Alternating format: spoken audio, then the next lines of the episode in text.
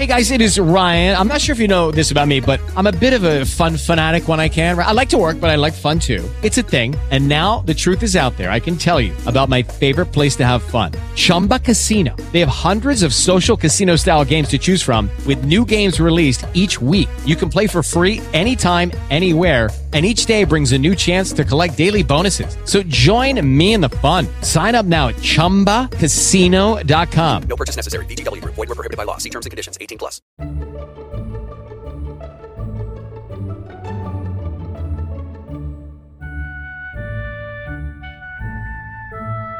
Bienvenidos a Trasteando en la Escuela con Marta Ferrero.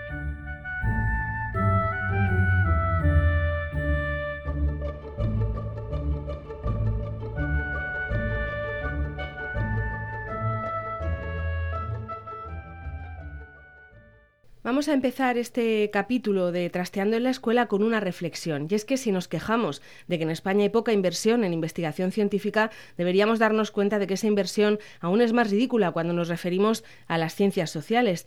En educación se ponen en marcha supuestas mejoras y hasta se cambian sistemas educativos completos sin que muchas veces se apoyen en pruebas que demuestren que van a funcionar. ¿Alguien ha comprobado si el bilingüismo consigue que los alumnos aprendan más inglés, pero que también superen sus contenidos en ciencias, por ejemplo?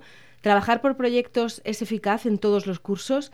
Dicen que los experimentos deben hacerse con gaseosa, pero parece que nuestro sistema educativo se hacen con niños y muchas veces no se evalúa después cómo ha funcionado. Este es el podcast de Trasteando en la Escuela. Para este episodio hemos llamado a Marta Ferrero, que además de la curiosidad de que se llama exactamente igual que yo, es maestra, orientadora y doctora en psicología. Tiene un blog, Si tú supieras, en el que nos cuenta las prácticas educativas que están respaldadas por evidencias científicas. Vamos a ver si conseguimos respuesta para estas preguntas con la invitada de hoy. Va a ser un poco raro porque yo me llamo Marta Ferrero y voy a entrevistar a Marta Ferrero. De hecho, nos hemos encontrado muchas veces en, en redes sociales, o por lo menos yo me la he cruzado a, a ella. Es maestra, es orientadora y tiene el doctorado en psicología. Marta Ferrero, buenos días. Muy buenos días, Marta. Digo que es, que es un poco raro, ¿no? Esto de Marta Ferrero y Marta Ferrero, pero bueno, más casualidades hay en la vida. Dicen que lo bueno abunda. Vale, nos lo vamos a tomar por ahí. Lo que sí es cierto es que, eh, bueno, nos encontramos, o por lo menos yo me he encontrado contigo en alguna ocasión en, redes sociales, porque también hablas de educación, te interesa muchísimo la, la innovación educativa, pero sobre todo el, el, el que todo sea con, con, base científica, que a veces eh, hay, sobre todo a los periodistas, se nos olvida que las letras también tienen su, su base científica. No sé si, si, me estoy explicando bien. Que también hay mucho que investigar en, en las ciencias sociales, ¿no? Y, a eso te dedicas, Marta.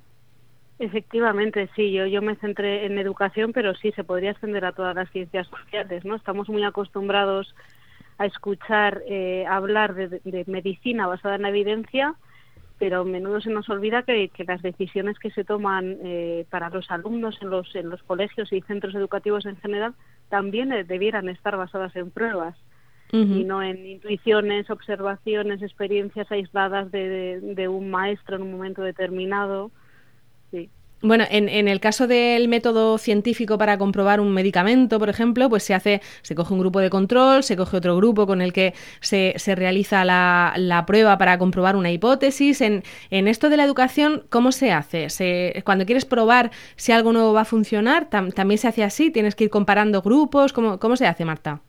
Efectivamente, en un estudio eh, formal eh, es muy muy parecido a bueno el método científico al final es el mismo no para todas la, las áreas. Entonces se trataría de, de buscar una muestra representativa y dividirla en grupo experimental y, y grupo control probar en uno de ellos el, el, tratamiento que queremos poner a prueba y en el otro a poder ser otro tratamiento eh, que lleve el mismo tiempo a poder ser que implique a las mismas personas pero que no sea lo que queremos probar y antes y después de poner a prueba el método tendremos que evaluar a poder ser con pruebas estandarizadas aquellas variables sobre las que queremos incidir, ¿no? Como puede ser lectura, matemáticas, atención, memoria, no, uh -huh. múltiples guías. Eso es. En, en, la región de Murcia, que es desde donde yo te llamo, hace como 10 años o así que empezó a, a ponerse en marcha el sistema bilingüe, mm, en el, el, el, modelo que se ha elegido aquí en la, en la región de Murcia, y muchos maestros se quejan de que no se ha comprobado si eso verdaderamente funciona. Eh, eh, este tipo de cosas a veces los políticos hacen casi experimentos, ¿no? Parece. Eh, sí, el problema es que mmm, a veces no se hace un buen diagnóstico, una buena evaluación de qué recursos hacen falta a la hora de poner a prueba pues eh, una nueva medida, como puede ser el bilingüismo en las aulas, y todavía eh, más grave aún, y es que después de, de ponerse a, en práctica no se suelen evaluar de forma sistemática los resultados de esa nueva medida, esa nueva metodología que, que se ha llevado a los colegios. Y con el bilingüismo, pues es una de, de las cosas donde realmente no, no se está haciendo un buen diagnóstico y no se está evaluando a posteriori si realmente está conduciendo a buenos resultados o no, si los alumnos están eh, adquiriendo mejor el, esa segunda lengua y además esto no está incidiendo negativamente en el rendimiento académico de, de los mismos. Mm, porque a veces eh, pensamos que, que, el sentido común siempre tiene razón y dices, bueno, pues si quiero que estos niños aprendan más inglés, voy a darles más horas de inglés y, y todo va a ir bien. Y no se comprueba, ¿no? No, no se ve si, si, verdaderamente la forma en que se hace va a funcionar o no.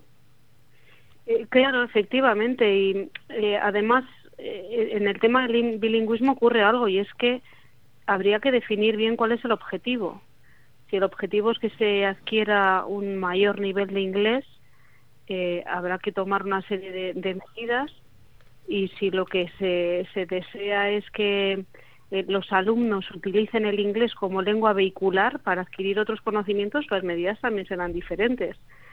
Y en el bilingüismo, además, yo creo que no se están cumpliendo requisitos básicos como garantizar el, el nivel de inglés de, los maestros a los que no les podemos pedir milagros. Una regla de oro del bilingüismo es que los profesores sean nativos o tengan nivel de nativos. Cuando se comenzó a eh, introducir el bilingüismo en los colegios, que yo sepa, no se hizo una buena planificación ni un buen diagnóstico de cuántos maestros en ese momento tenían un nivel suficiente de inglés y suficiente, ya te digo, que lo ideal sería nivel de nativo como para poner en marcha el programa. Si falla ese requisito previo, eh, se nos viene abajo el resto de, de la pirámide. Uh -huh. Bueno, entre, entre las tendencias que están más de moda entre los padres está esa del, del bilingüismo, ¿no? que parece que es la, la, panacea, ¿no? Si, si no vas a un colegio bilingüe parece que, que, que no vas a salir preparado para, para la vida actual. Uh -huh. y, y, luego hay también otra serie de corrientes, eh, se está poniendo muy de moda pues el aprendizaje por proyectos, eh, Montessori, Waldorf, en fin, hay, hay un montón de, de, de cosas distintas que, que en, en, Trasteando en la Escuela hemos ido eh, desgranando un poco y me gustaría que me comentaras si alguna de ellas te preocupa porque, porque pienses que no está basada en, en evidencias científicas. Pues mira, de todas ellas eh, te voy a hablar del aprendizaje por proyectos porque es sobre el que más sé y por tanto puedo hablar con un poco más de, de autoridad, ¿no? Uh -huh.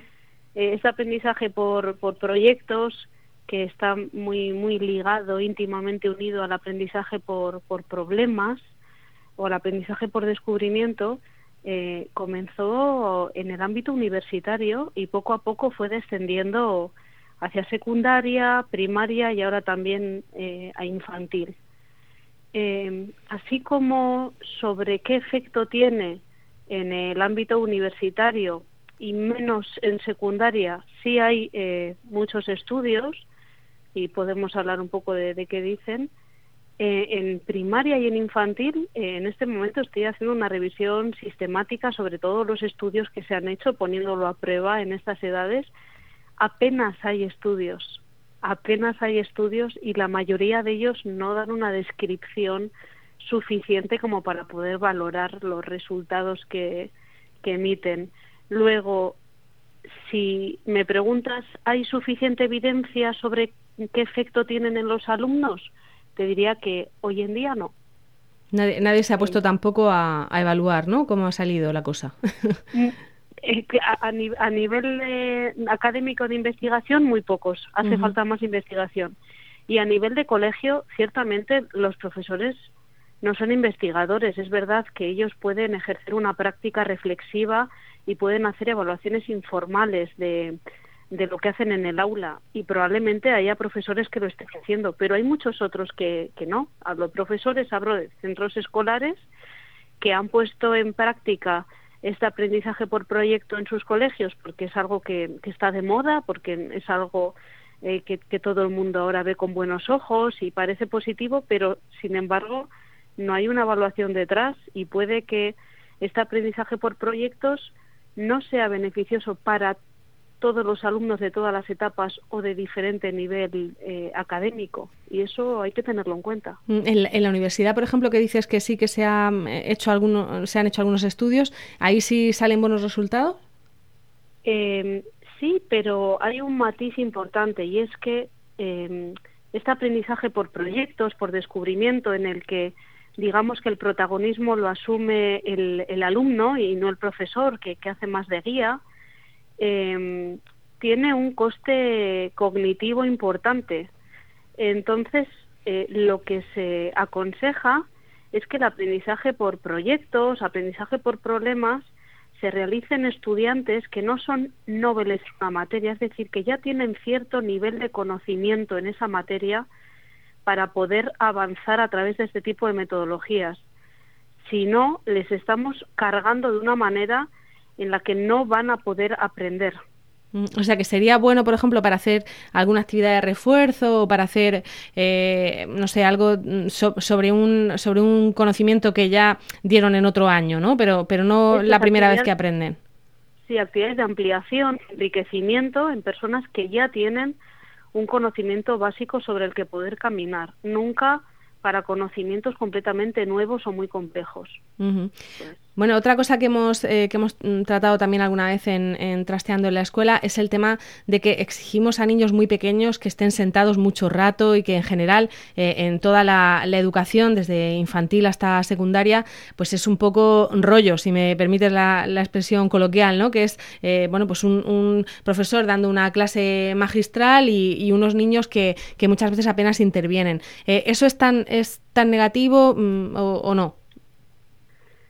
Bueno, yo, yo em, creo que a veces eh, se demoniza un poco la, la clase magistral, ¿no? La, o, muchos lo llaman la, tradicional, ¿no? En la que es el profesor el que eh, enseña, el que expone los contenidos y los alumnos los que están sentados.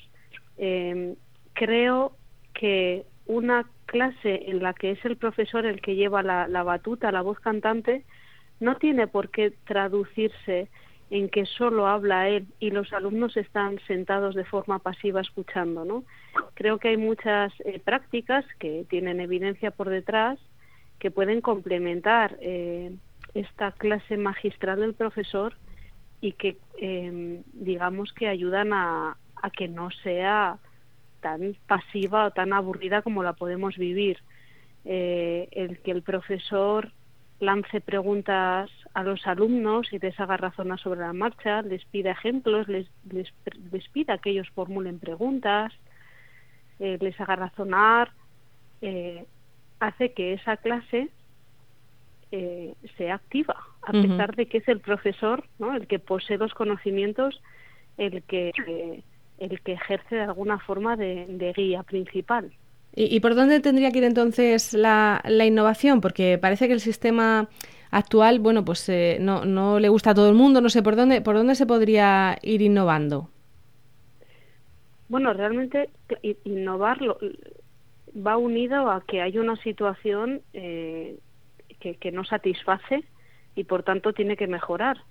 Y sin duda en educación, como en muchos otros ámbitos, hace falta innovar, hacen falta cambios que ayuden a mejorar la solución, a buscar soluciones. Yo, diría que, que lo importante es que esa innovación vaya, vaya acompañada, como decía antes, de un buen diagnóstico y de una evaluación posterior a los cambios que se introduzcan.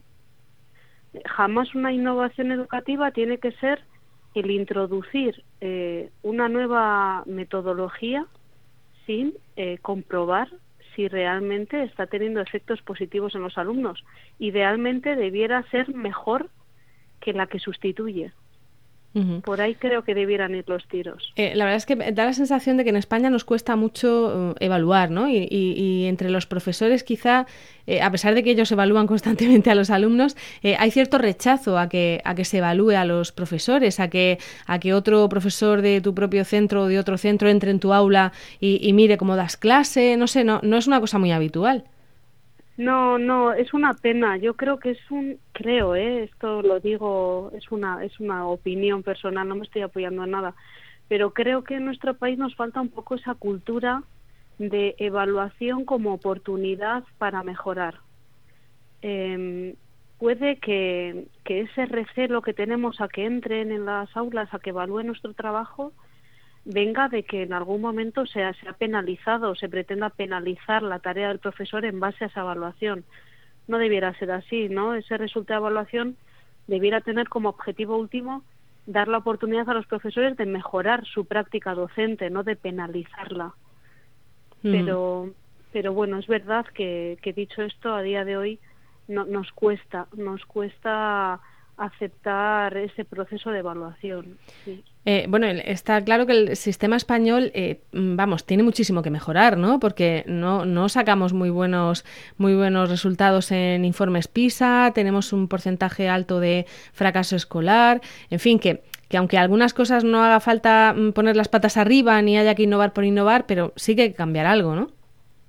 Sí, yo creo que todos tenemos claro, ¿no? De docentes, familias y la sociedad en general de que la educación en nuestro país eh, puede y debe mejorar.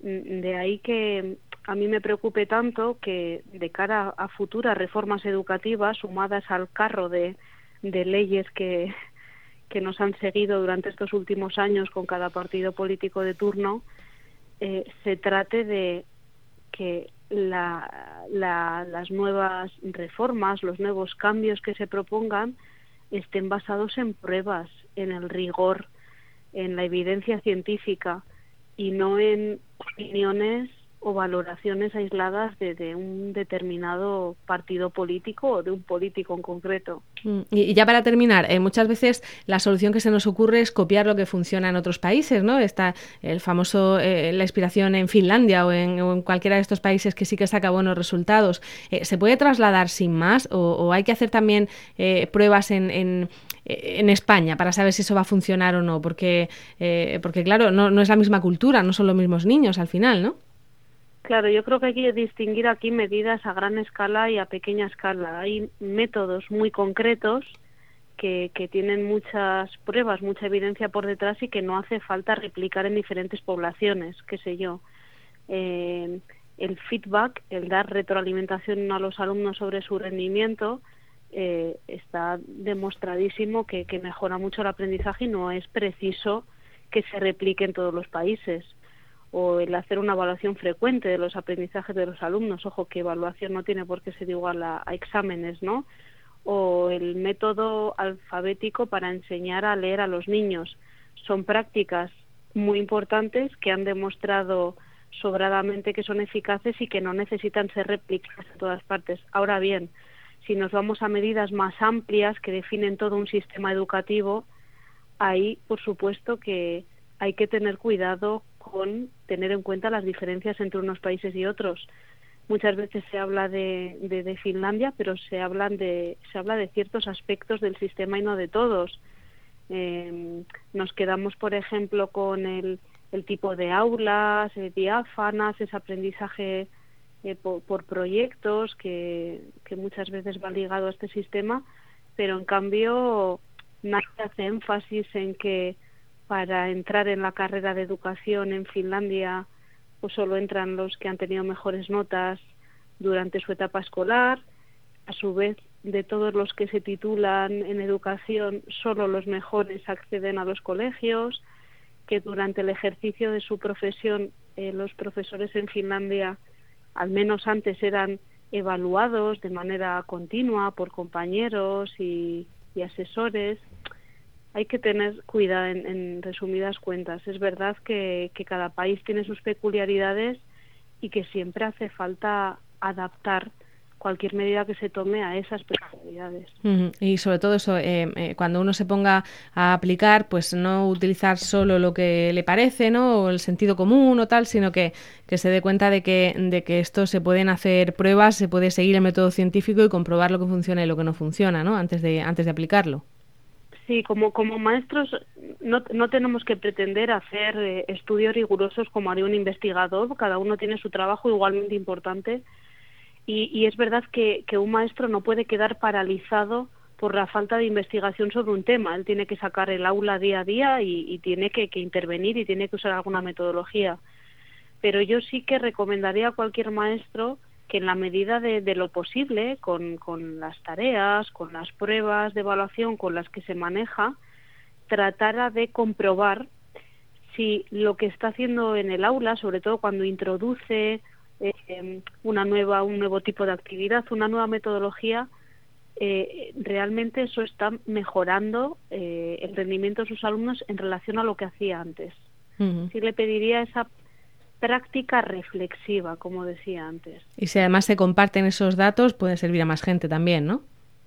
Efectivamente, claro, eso es, ideal, ¿no? Hoy en día se habla mucho de comunidades de aprendizaje, bueno, compartir esas buenas prácticas educativas pero siempre y cuando hayan sido reflexionadas y de alguna manera se pueda constatar que tienen un efecto positivo en los alumnos. Muy bien, pues eh, Marta Ferrero hemos dicho que es maestra, orientadora y, doctora en, psicología. Muchísimas gracias por atendernos y, en fin, nos seguiremos encontrando cada vez que busquemos nuestro propio nombre en Google, ¿no, Marta? Efectivamente, muchas gracias a vosotros por darme la oportunidad de hablar sobre este tema. Ya estamos terminando. Y recuerda que volvemos en dos semanas. Espero que os haya resultado interesante y os recuerdo que este es el episodio 23 de Trasteando en la Escuela. Hay otras 22 entrevistas interesantes sobre innovación educativa en nuestro podcast. Y os voy a recomendar otro podcast de nuestra red, Preestreno. En él Antonio Rentero nos cuenta los entresijos y también los cotilleos, ¿por qué no?, sobre las películas y series que se están rodando en estos momentos o las que solo están en proyecto.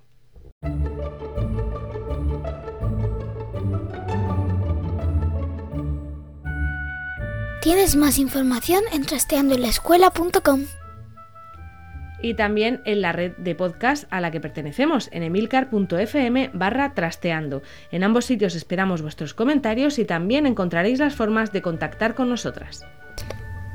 Nos despedimos, hasta pronto. Bye bye.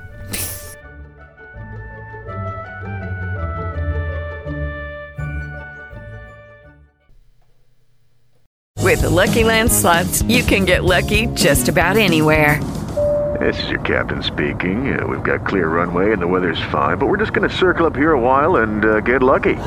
No, no, nothing like that. It's just these cash prizes add up quick. So I suggest you sit back, keep your tray table upright, and start getting lucky. Play for free at LuckyLandSlots.com. Are you feeling lucky? No purchase necessary. Void where prohibited by law. 18 plus terms and conditions apply. See website for details.